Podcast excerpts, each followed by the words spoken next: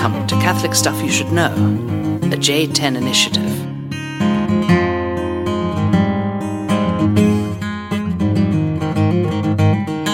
Here we go, folks. Welcome to Catholic Stuff You Should Know. It's Father Nathan. Father John, good to be with you tonight. Very basic intro. Very basic. I had a feeling it was going to be a basic intro kind of night. It was, it's been a kind of basic night. Yeah, it's been a basic day. Yeah. We are in day two of Lent, if you count Ash Wednesday as day one. So we're on day two, and I still haven't figured out what I'm going to do for Lent. So tonight I had chocolate and liquor. That'll do it. What was the bar you said you had for lunch? No. I had, so the diocese always puts out. We had a presbyteral council today. They always put out a little bunch of snackies, and they had 100 grand bars. 100 grand, which are very. My dad loves those. Yeah. $100,000 bars that they used to be. If ever somebody has access into the candy world, could somebody make a fun size whatchamacallit? There's only regular size and king size. Well, who eats whatchamacallit? Me. Yeah. That's probably like you would if you're looking at a board, you know, full of, you're going to choose a whatchamacallit. I would choose a whatchamacallit 60% of the time. Wow. Payday 30% of the time. Snickers 10%. Snickers 10% if it's at the grocery store or something like that, a convenience store. If it's in a bowl and they have Three Musketeers, Milky Way, and Snickers, it's like 90%. Yeah, we used to eat those Three Musketeers. We'd eat all the chocolate off, and you would just have the little center, some little nougat. A little nougat. But no, there are fun-sized Almond Joys, and there's even fun-sized Mounds, and 100 Grands, and Paydays, but no whatchamacallits. I know. See, you had a career. You had a lot of career options, you know. True. Vegas singer, you know. Oh, dang it. But I think you could have worked for Nestle or whatever. You know? I toured the Nestle factory. In Switzerland? No, it's in Bloomington. Yeah, there's not really factories in Switzerland, are there? Well, I don't know what they made there. I think they made Crunch bars. Who eats Crunch bars? Who chooses to eat a Crunch bar? Oh, man. Somebody out there is the treasurer of the Crunch Bar fan club who's a podcast listener is like, what? What's the candy from that Seinfeld? We're in season 3 right now. We haven't gotten to it. We just watched these pretzels are making me thirsty. Mm-hmm. Fantastic, such a great episode. But what's the bar that she stops? A Juju? No. Yeah. Is that what she stops to get when Putty's in the hospital? You know what I'm talking about? I don't think it's Putty. It's that guy that who is super cool and George wants to be like him. Okay. And then he refers to himself in the third person. You know what I'm talking about? Yeah. I haven't seen it in a long time, though. Gosh, what's that guy's name? Not Lloyd Braun.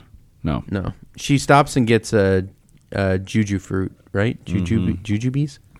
Well, and then there's the dots into the surgery episode also. So. Well, those are Junior Mints. Oh, Junior Mints. Okay, there you go. So, anyways, we've covered, I think, most of our topic here. It's the only candy with the cookie crunch. Yeah, that's true. So that's another episode.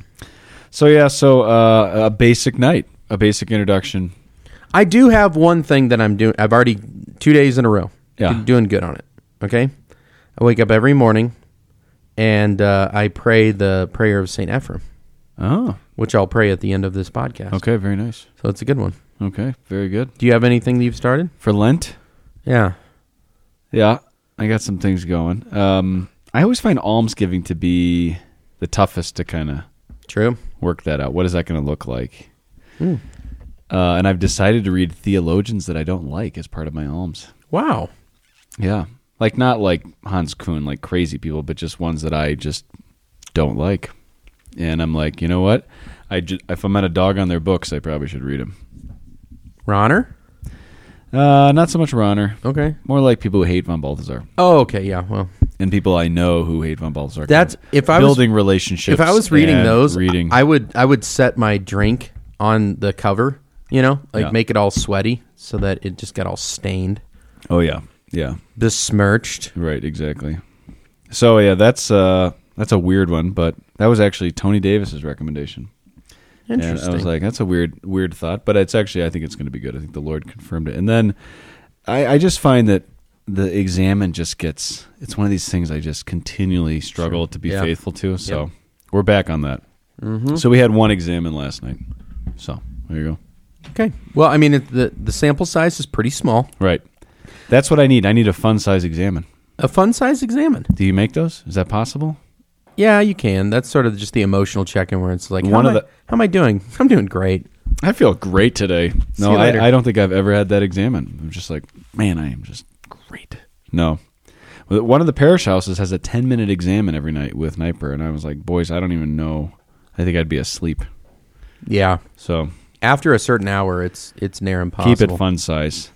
I do think that Lent is a great time to kind of shore these things up, but also to bounce it off a spiritual director or a priest friend, or just to somebody who, you know, has a steady prayer life, and instead of just kind of saying, I think I'll give up chocolate again for Lent. Right. And I think you should actually pray about it and let the Lord present different options. Right. Because it'll be weird. You're like, I want to do this. And he's like, no, I'm inviting you to do this. And it's like, no, I'd prefer to do this other thing. Right. And fasting is not dieting. Right. Father John made me upset the other day. Do you want to tell him what you said? I don't remember. I mean, we've had a number of robust discussions. I said, I don't like White Rascal. Oh, yeah. I don't like White Rascal. And I said, do they have any other beers? And you said... Where was this? This was at the post-diaconate party. And then you said what? Is this when you walked away? Yeah, it's when I stuck my fingers in your beer. Because you're like, oh, you looking for a low-calorie beer? Trying to count the carbs? I was like, you little craphead. So then I stuck my fingers in his beer and walked away. Fonda, she's got you wrapped around her finger. I haven't seen Fonda in 2 weeks. Man. It's gonna go down. I think that, yeah... Fasting, I was just convicted today that the gospel we had was, if you desire to come after me, deny yourself, take up your cross, and follow me. And I thought, I am terrible at suffering anything. Father John Nepple suffers, remember that? Oh, yeah. Newsflash. Father John experiences suffering. God bless Seth DeMore. It was experiences suffering, and then the quote was finished. Right. Yeah, it was just one of those emails. Suffering is knowledge to God, but it shortened it, and everybody's been giving me crap so about funny. That. What I was struck by was I was like, if you want to suffer well, you have to practice self-denial. You have to deny yourself and then take up your cross. And that's where it's just like, oh, the suffering, how can we bear this? And it's like, well, we don't practice self-denial. So I think it's... self-denial is good. Don't reach for those. I mean, you got some of your munch upstairs is like those peanut butter things you just threw at me, yeah, which I received. Yeah. But yeah. Those things are the Trader Joe's... dark chocolate peanut butter cups. Wow. Yeah. I bought those for Andrea Polito. How many are left? 8. Yeah. Not very many. I bought them for her, but then I didn't see her, and then at some point I was like, well, I got to open these. I thought you were accusing Andrea of eating them all. I was like, ooh, careful. No, careful. Nope, she hasn't had any. Mm-hmm. You can talk about... Are you going or am I going today? It doesn't matter. We're both going today. I can lead in because actually what we're talking about directly relates to my topic. All right. So, whereas Father John normally does Mariology. Right. I thought that was a funny joke. You gave me your stupid laugh this afternoon. That was good. I said, what do you want tonight, a 12th century or 13th century Mariology? You rascal. Yeah, but I mean, that was funny. I laughed. You were with your cool friends on the Presbyteral Council. I know what that was. Yeah, like. And you were like, who's that guy? What a nerd. I know how it works. Let's put him in a locker. City of God. Nerd alert. I was walking past them today, carrying City of God, and they were like, come here, you little, give us your milk money. It's like, the Presbyteral Council thugs. Actually, I said that to the spirituality guys. They were pulling their little wagon like over from the kitchen to the spirituality house, and I was like, hey, guys. I was like, you got my money? And they were like, what? And I was like, And they're like, no. I'm like, never mind. You obviously didn't have a childhood. Exactly. I should have just sucker punched one of them. That would have sent the point, yeah. Okay. Tell Brady I'll meet him at the flagpole. That's right. All right. So I'm not doing a whole lot of Mariology, but we're going to touch on it. Today we're going to talk about this book called The Preparation for Total Consecration According to St. Louis de Montfort. Is this the same one that you did? Yeah. Old school one.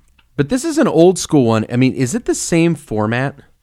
So you have three, I think, evolutions of this thing. I'm not talking about the fun. It's the not even fun size. It's the mini sized version with 33 Days to Morning Glory. No, I'm not talking about that.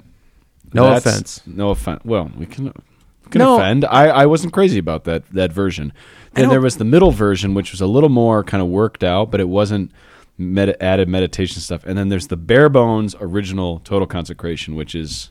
I think that's this. Let me see it. I think that's this one. I mean, 33 Days to Morning Glory is fine. I think we can get through it, the better. I should be careful because I think that there are some people that have found great profit through that, and I haven't done it yet. Including your bishop.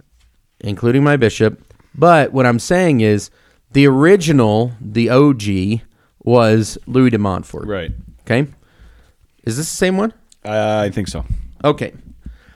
I made this consecration. You start on a certain day and you end however many days later on a Marian feast day. Right. And I knew that I was going to be in the Holy Land during one of the days of the consecration, and as it happened, I was going to be at Mount Carmel, Our Lady of Mount Carmel, on the Feast of the Immaculate Conception. I was like, you know what? No greater time than now, okay? Mm-hmm. And I was faithful to this. I got to be honest.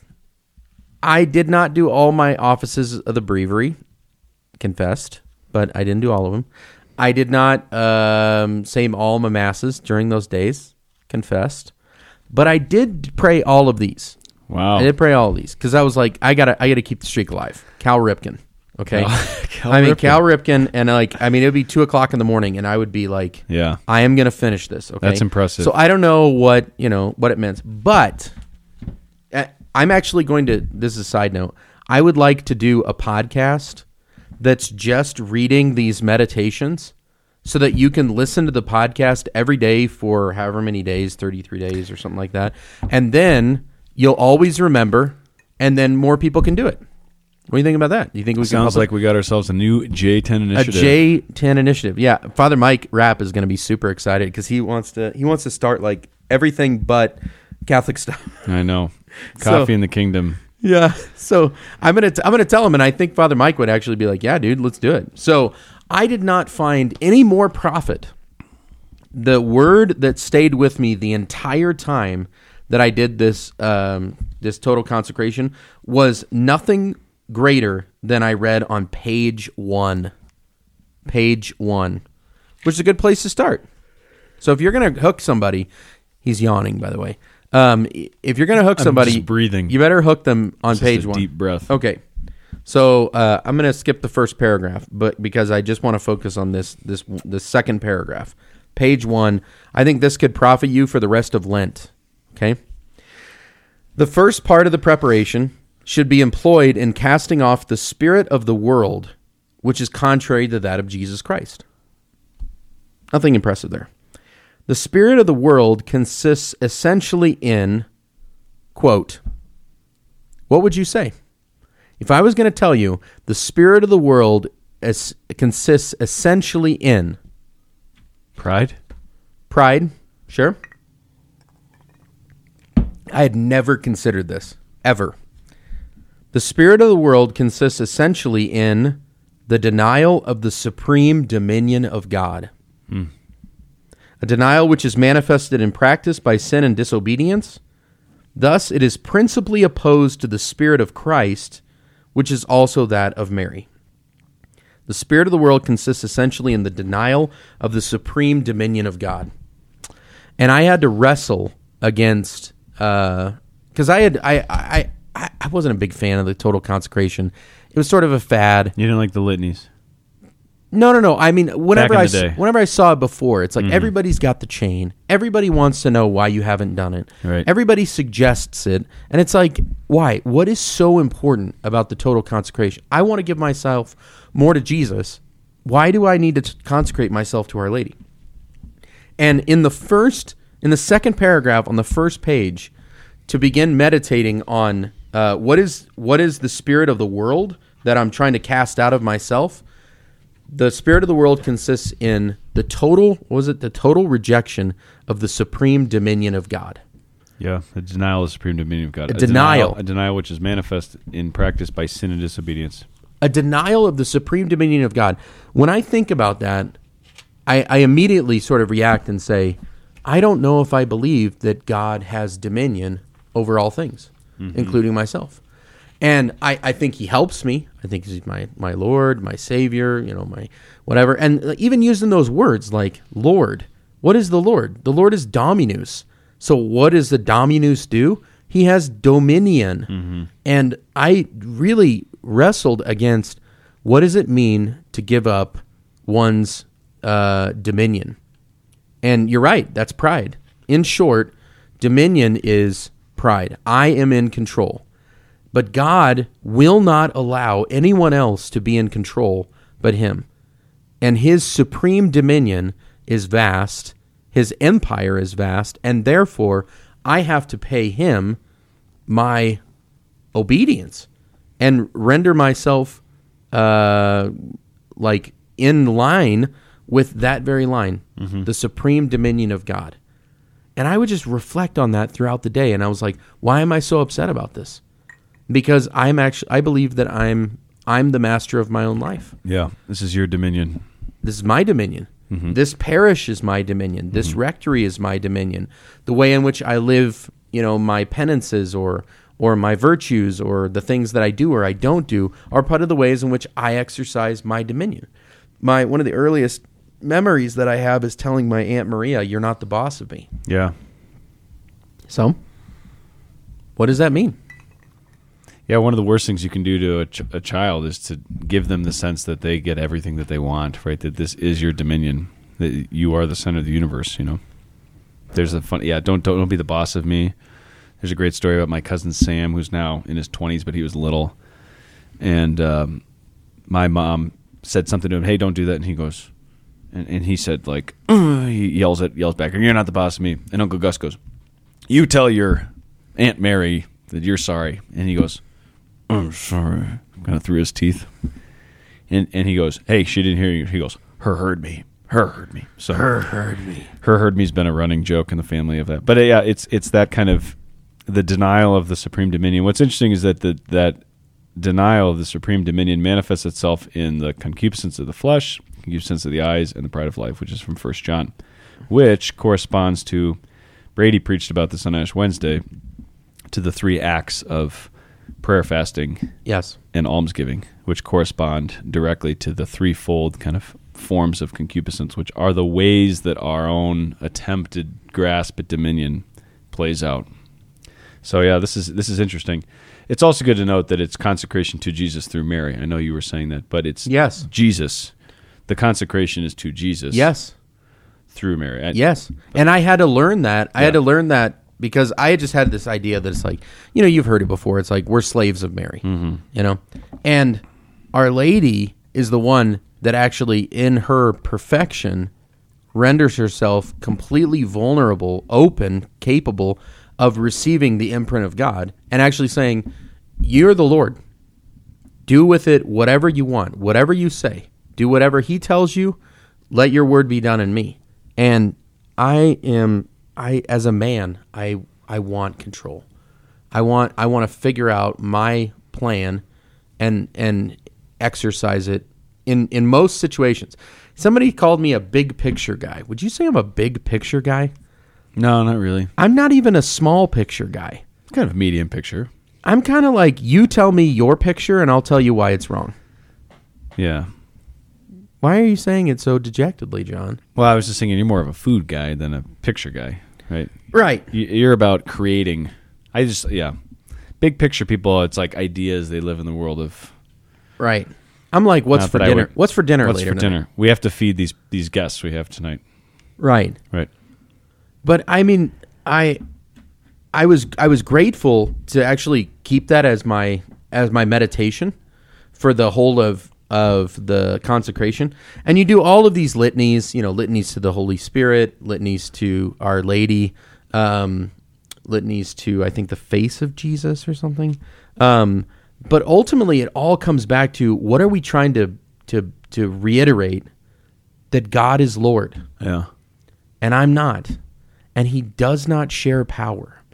And he doesn't like it when I get what I want and I can somehow cut out the middleman, which is like, I don't really need you or your spirit. Just like make things happen for me. And I would say that if I had to, because I'm actually going to preach on this weekend. So this will come out next week. So all my parishioners will be like, what? We already heard this.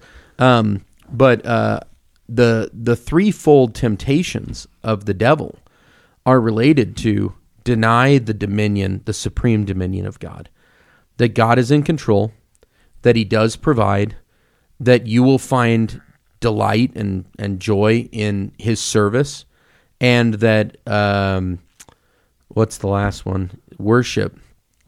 That by all the kingdoms of the world will be yours if you'll just fall down and worship me. Oh, I guess the second one sort of, throw yourself down from the temple and everything. But, I mean, ultimately it's like, you're in control. Right.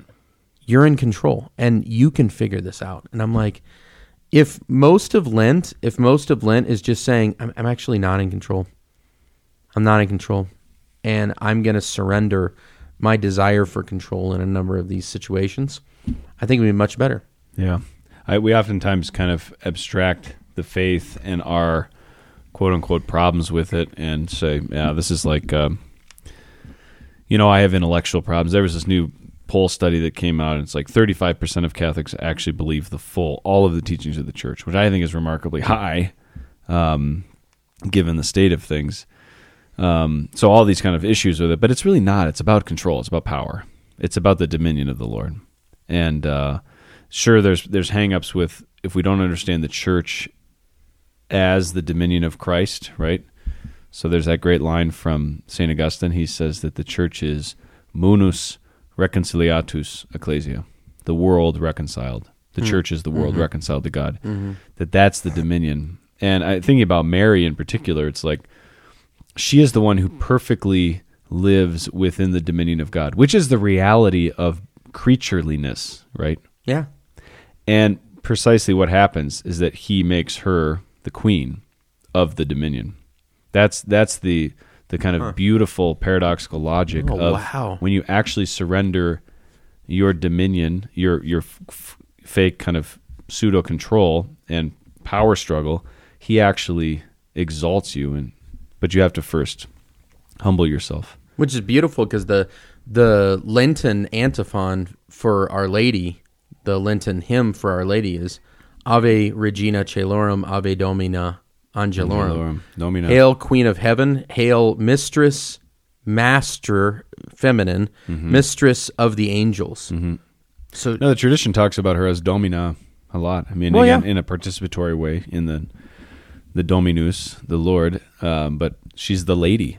I mean, look at St. Ignatius. Read anything from the spiritual exercises. It's always Our Lady, Our Lady, Our Lady. She's Domina. But the lady is like, the master of the house.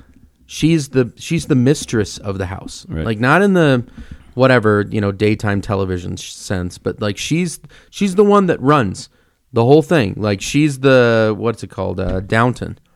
She's the queen bee, not the great grandmother.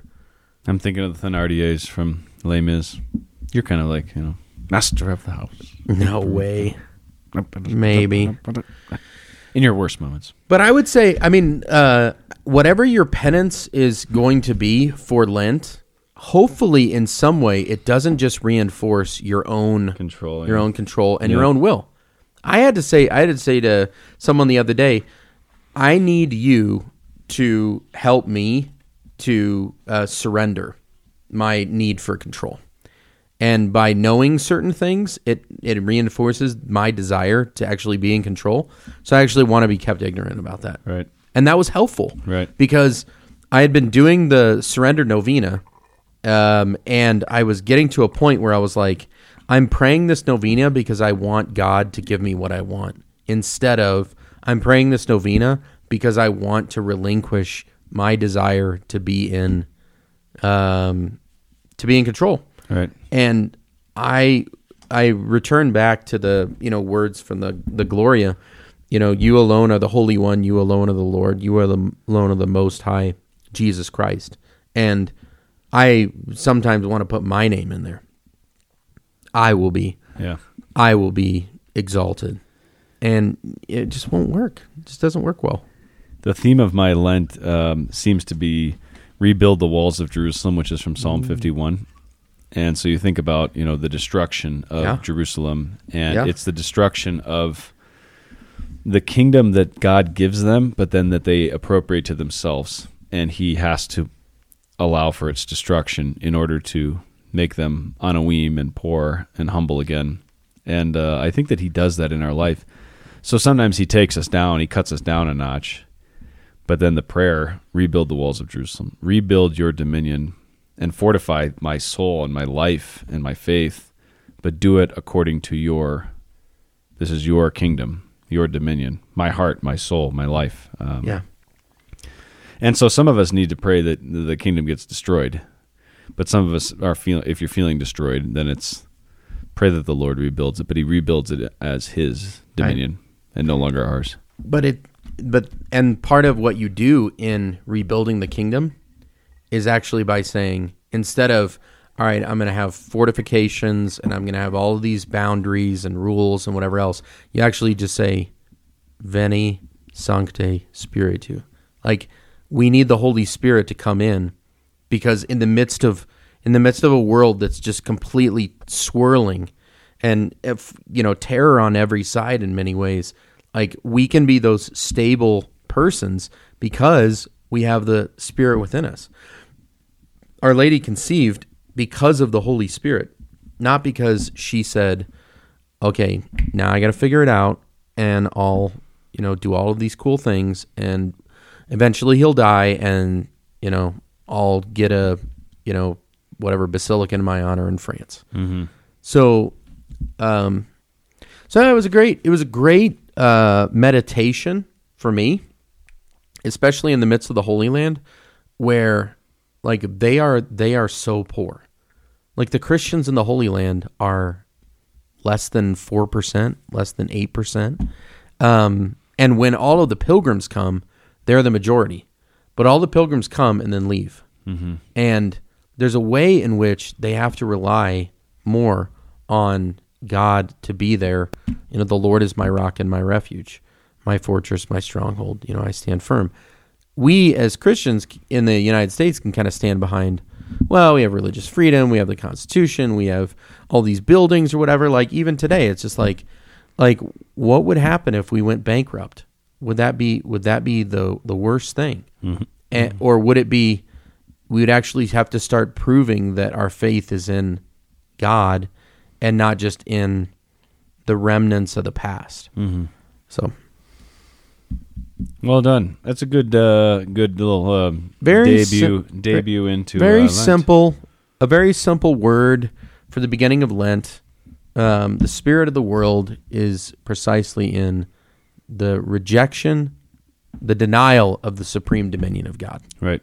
So I like how your brain works, because you take one thing and you go to the depths. Right. Goransky said that. Some go to the heights.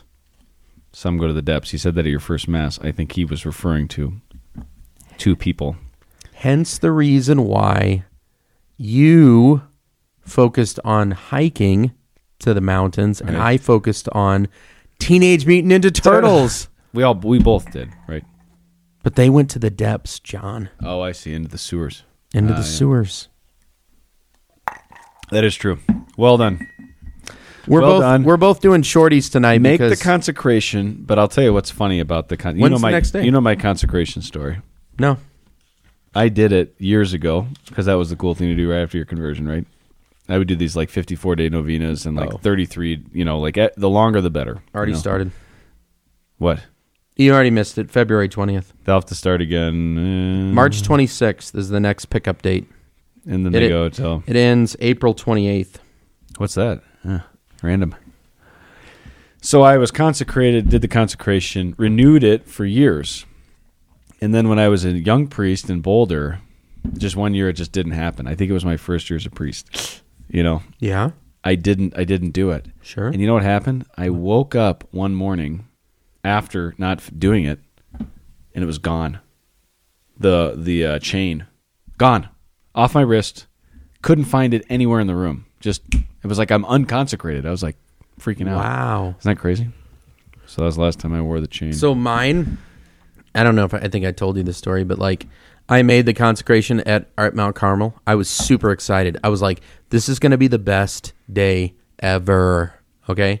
I was sick. I had pretty much like, you know, just feeling the effects of running ragged or whatever. We go to Our Lady of Mount Carmel and I'm like, great, we're going to celebrate Immaculate Conception. Mm-hmm. And the celebrant for that day, who will remain nameless, said, nope, we're celebrating the first Sunday of Advent. I'm like, excuse me? We're at Mount Carmel, and it's the Immaculate Conception. And they're like, nope, we're going to do whatever. So I preached. It was not memorable. It wasn't, you know, that good. Father Keith Kenny decided to hear, he witnessed my consecration. In the middle of the consecration, a homeless or mentally ill person came up into the middle of Elijah's cave where I was making my consecration and started taking selfies of himself, like kind of pushing me out of the way. And it's kind of a, yeah. I can think of the space. And I was just like, and I just kept reading the consecration because there was nothing more I can do. And I could tell that Keith was getting upset, but like I finally finished and then we got done and, you know, some other things happened that I don't need to share here. And I walked out of there and Keith goes, that must have been a really holy event because that was crazy what was going on right next to you with that guy. And I was like, agreed. And then somebody goes, you should go into that coffee shop and get an almond croissant. And I did, and it was amazing. That was my story. Our Lady. That was the day of consecration. December 8th. That's it. Because you were losing control. That was the whole point. You don't get to control what your experience of prayer is like. Huh. I get to decide when I'm going to have super special moments. Yes. That's kind of true. Boom. That's kind of true. I thought it was going to be this scripted sort of, okay, I've done all of the days. Right. Like, it's got to happen. Right. You know, heaven's open. You're the Cal Ripken Jr. of Total Consecration. I don't think I've ever made it through without... missing a day? Yeah. I'm not good with novenas and stuff like that. Believe it or not. I don't know what my deal is. I think you got to do them with somebody. That's part of it. So, yeah, if anybody thinks that would be a good idea, I will commit to that. I will read every single one of these preparation days. Careful what you offer. Well, all we got to do is record it like, you know, 9 times. All right. So, anywho. Shout outs. I got the best email this week.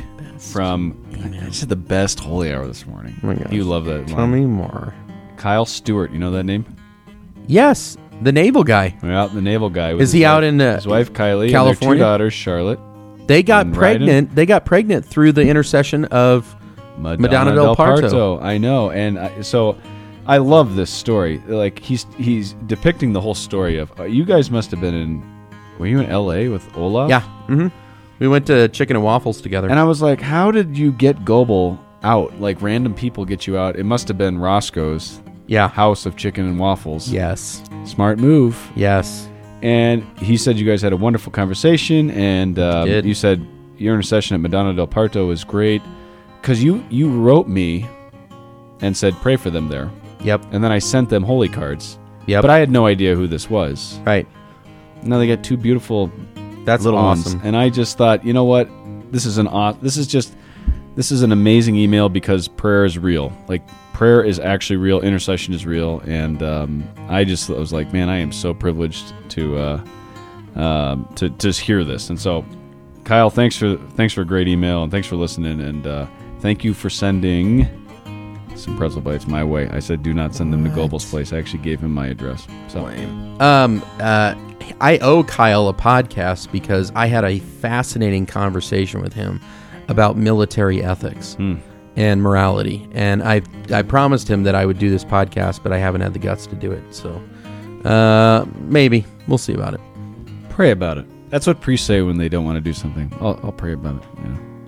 Have you ever heard that from people? Would you be my spiritual director, Father?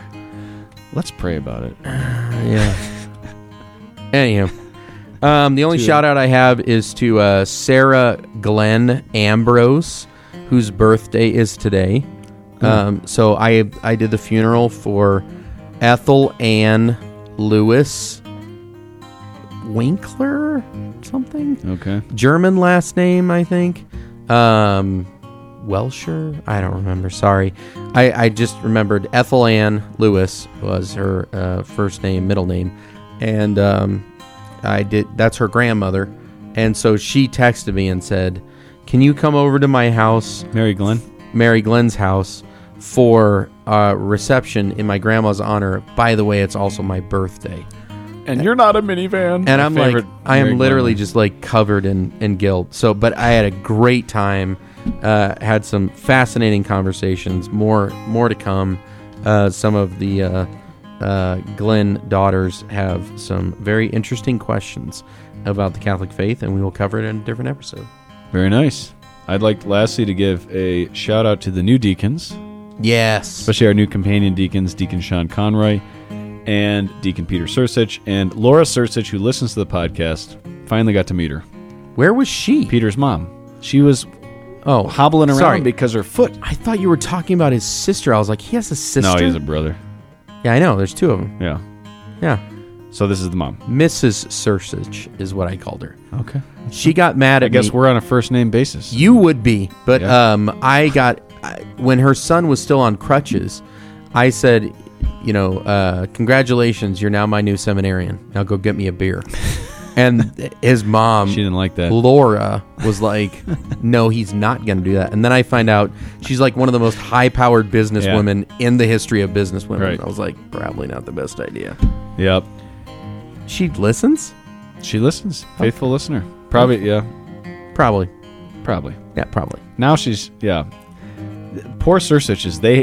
2 years ago, I'm skiing Courmayeur with Peter, and he busts his foot, breaks a bone in his foot, and he still needs another surgery. Yeah. And then his mom goes out for first run of the year, breaks her foot. Is that what happened? Yeah. So Peter's dad, whose name I don't know either, I call him Mr. Sursich. Mr. Sursich. He's from Long Island. Yeah. And he and I might do a deli tour of Long Island, just stopping at different delis, because he was telling me all about it, and I'm like, that sounds amazing. If I ever get under 240 pounds, I will put him right back on. I was going to say, we're going to make Fonda do a fraternal group check, improve these things. So, all right, folks, we are fading. We got another episode to pop out. We're coming back. We're coming back in 2 and 2 right after that. Chuck Woolery. We'll see you later.